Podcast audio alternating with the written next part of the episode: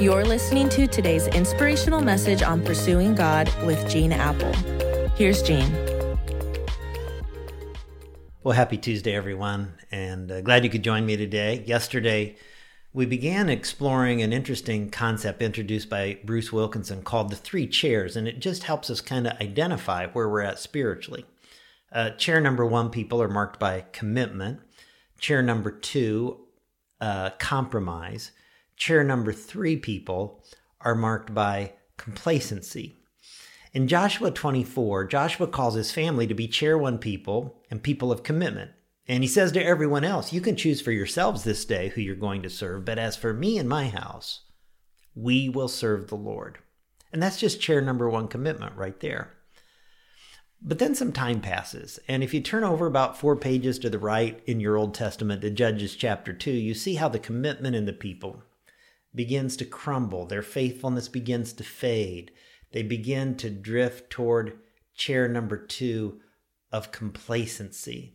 It says in Judges 2 the people served the Lord throughout the lifetime of Joshua and of the elders who outlived him and who had seen all the great things the Lord had done for Israel. Now, I, I know that doesn't sound bad, does it? But, but their commitment was becoming a thing of the past. It wasn't something they were experiencing right then, it was something they had seen. They were coasting on stuff the Lord had done. I mean, you might not even notice it, but that's how it always happens in our lives. When commitment crumbles, it, it's, it's subtle. Our greatest days of faith are behind us instead of ahead of us. And then the Israelites quickly slide from chair number two of complacency to chair number three, the chair of compromise.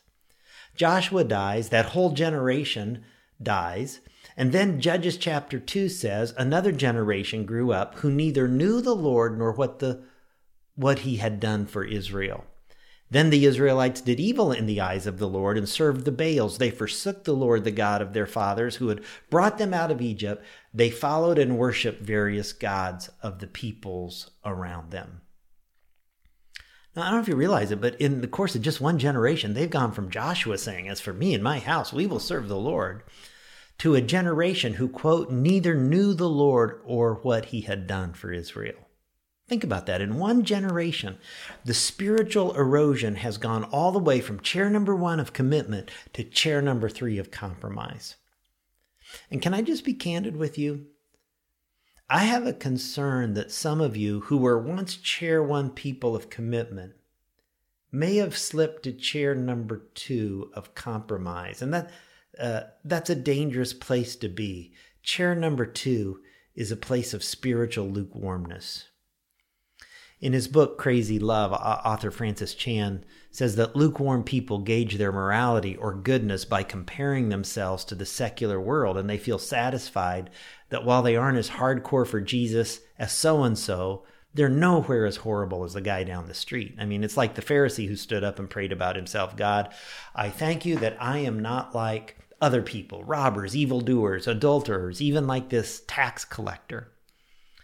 And Chan wrote Jesus didn't say that if you wanted to follow him, you could do it in a lukewarm manner. Jesus asked for everything. But we try to give him less. Jesus said salt is good, but if it loses its saltiness, how can it be made salty again? It is fit neither for the soil nor for the manure pile. It is thrown out.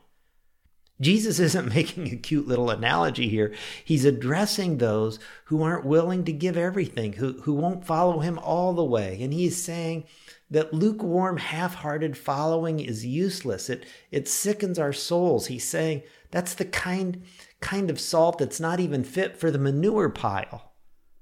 Wow, how would you like to hear the Son of God say, You would ruin manure?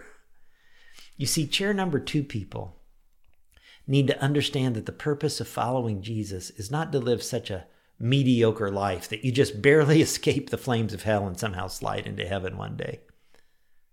My passion as a pastor is for all of you to be chair one followers of Jesus.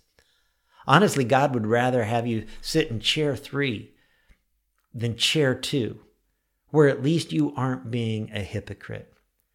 For so, so those of you who find yourself in chair number two today, I want to challenge you to repent, which just simply means turn back to God and recalibrate, head back to chair one of commitment. The biggest spiritual breakthrough of your life, if you're in chair number two, involves making a change in your life and moving into a chair one relationship with God.